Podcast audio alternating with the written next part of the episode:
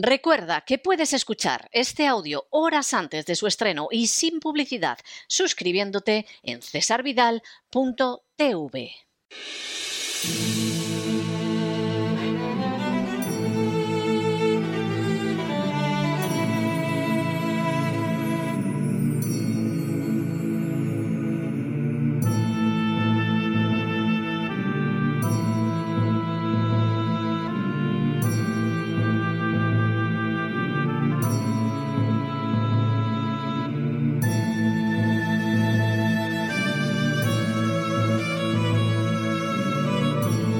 La voz con César Vidal, desde el exilio.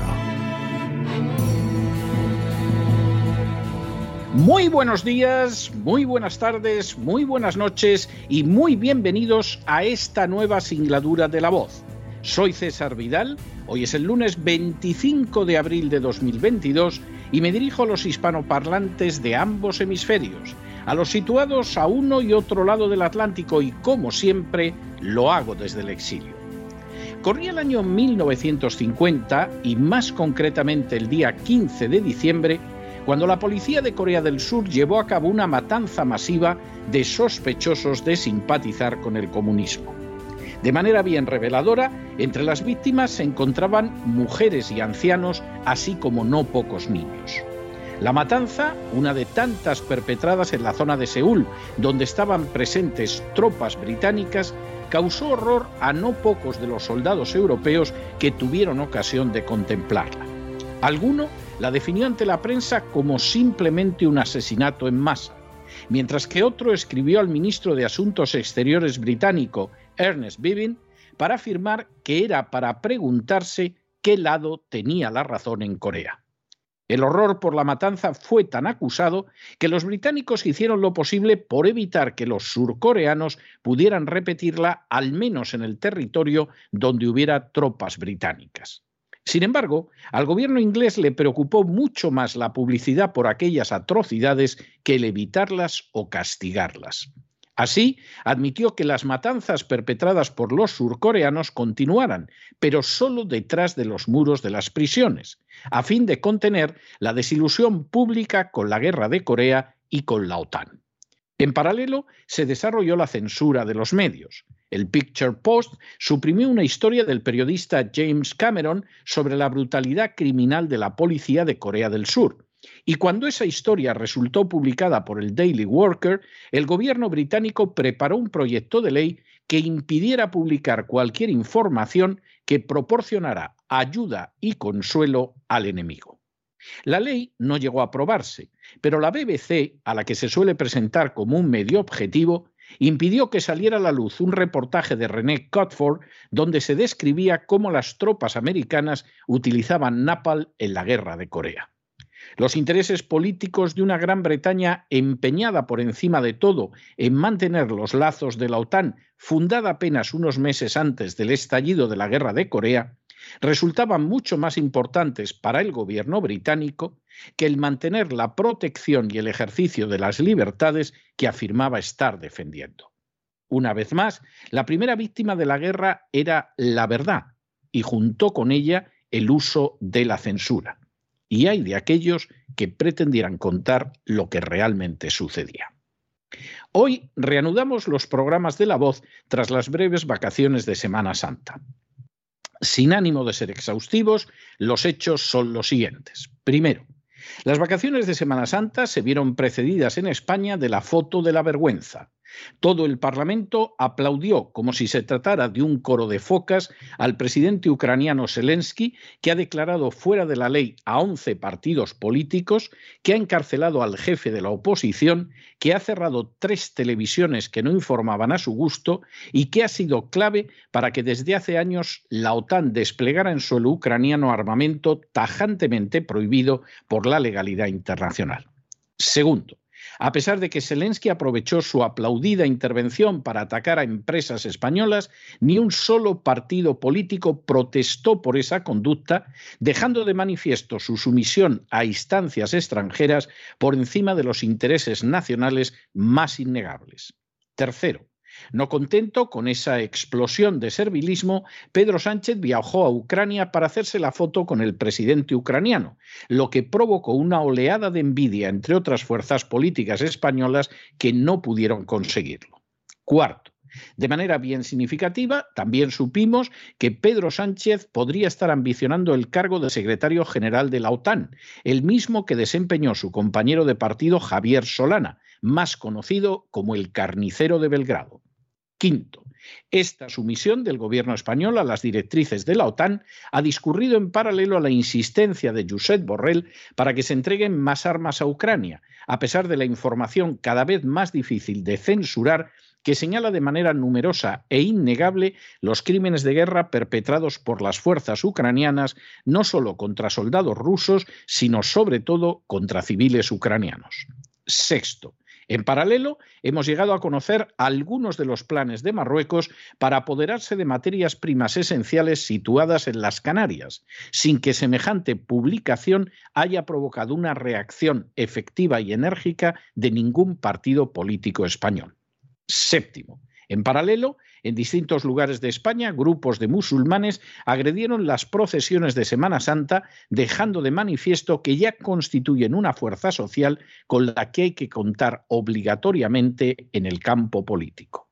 Octavo, en paralelo también, la inflación y el desempleo seguían alcanzando en España cotas desconocidas desde hacía décadas, mientras que el anuncio del Banco Central Europeo de interrumpir la compra de deuda en breve obligaba a pensar en una pronta suspensión de pagos.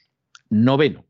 En paralelo también, la agencia tributaria multiplicaba su recaudación gracias a los bonus entregados a sus sicarios. De manera bien reveladora, cuanto peor está económicamente España, más se sangra a sus contribuyentes. Décimo. En paralelo también se apreció tímidamente el efecto Feijó.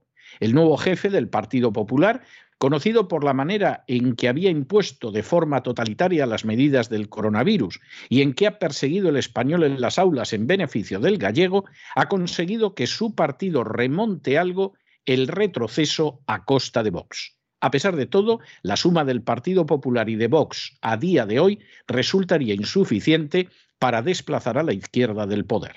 Un décimo. En Francia, Emmanuel Macron, otro político totalmente sometido a la agenda globalista, ha sido reelegido presidente. Distintos analistas señalan que la clave de su triunfo sobre Marie Le Pen ha sido el voto musulmán. Si solo hubieran votado los franceses de origen, este fin de semana, muy posiblemente Le Pen habría ganado las elecciones presidenciales. Duodécimo. De manera bien significativa, el hijo de George Soros se apresuró a felicitar a Macron, señalando que su victoria era buena para Francia, para Europa y para Ucrania. Décimo tercero. En una muestra más de rusofobia, el torneo tenístico de Wimbledon dejó fuera a los tenistas rusos. Décimo cuarto. Igualmente, un juez inglés decidió extraditar a Julian Assange a los Estados Unidos. La medida tiene toda la apariencia de ser un castigo para todos aquellos que se atreven a revelar verdades incómodas.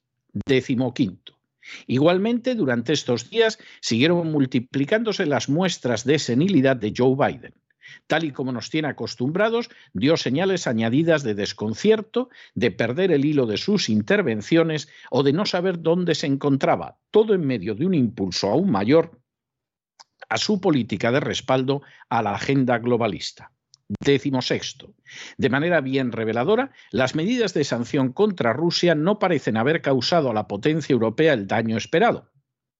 Y de hecho, el rublo no solo no se ha desplomado, sino que se ha revalorizado en relación con el dólar y especialmente con el euro. Y ha comenzado además a ser aceptado como moneda de intercambio universal en transacciones internacionales.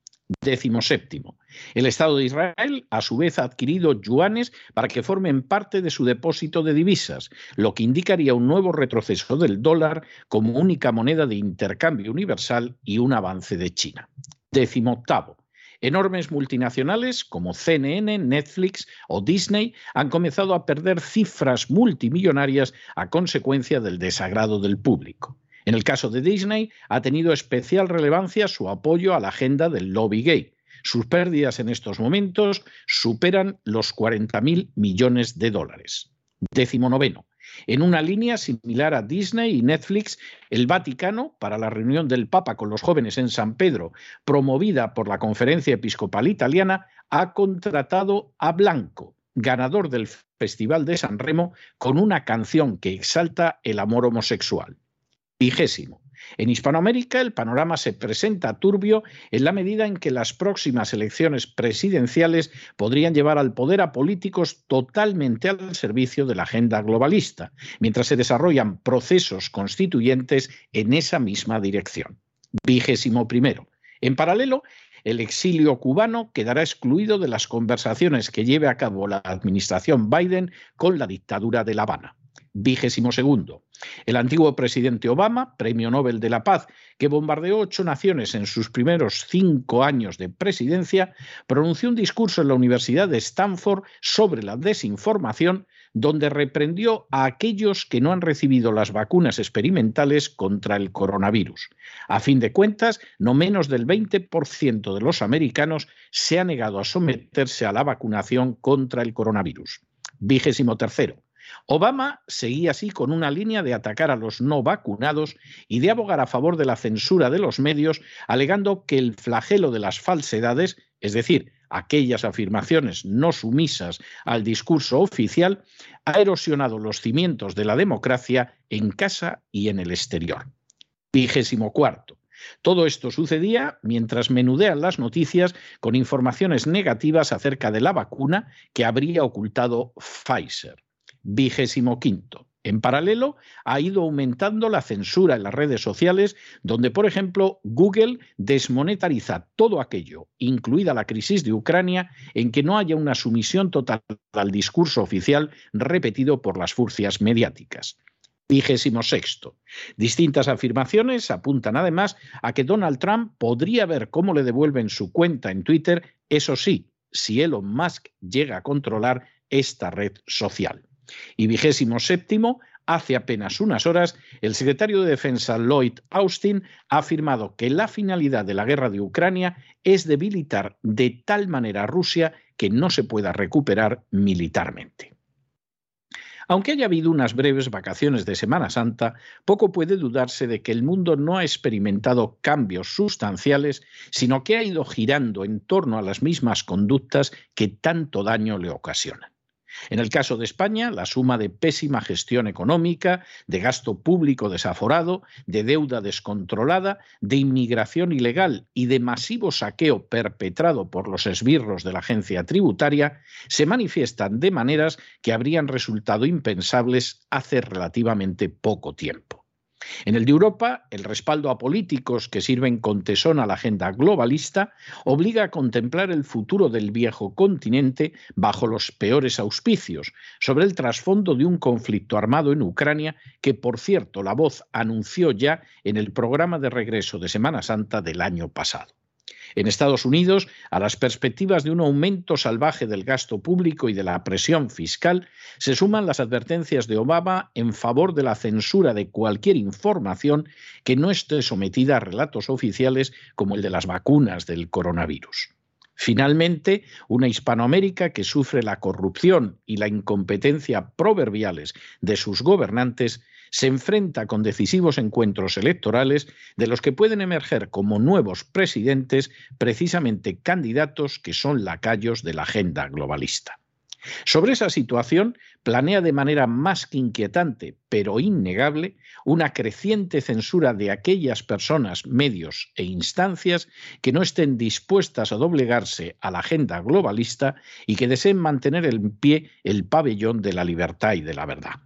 Como antaño sucedió con el gobierno británico, conocedor de las matanzas perpetradas en Corea del Sur, la preocupación de buena parte de los políticos no parece estar en detener el crimen masivo, sino en que no se conozca que, como señaló aquel soldado británico a su ministro de Asuntos Exteriores, quizá no estamos en el bando correcto.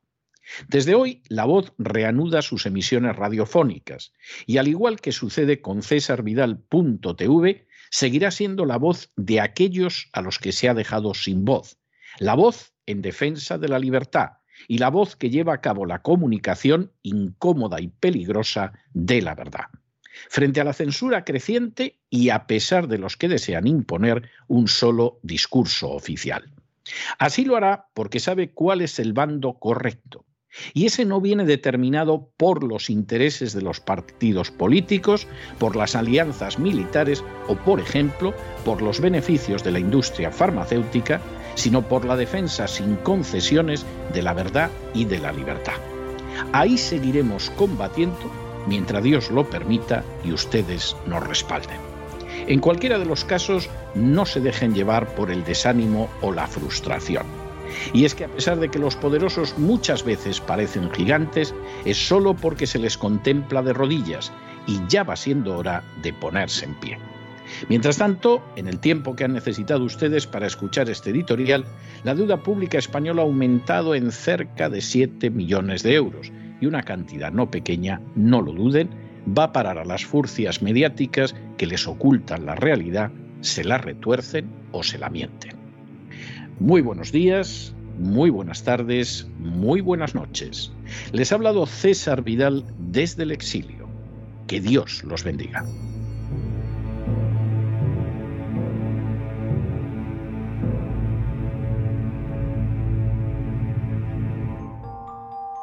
Esta sección está patrocinada por crowdfunding con el siguiente mensaje. Nuestro Señor Jesucristo, el único Dios verdadero, es misericordioso y nuestro Salvador.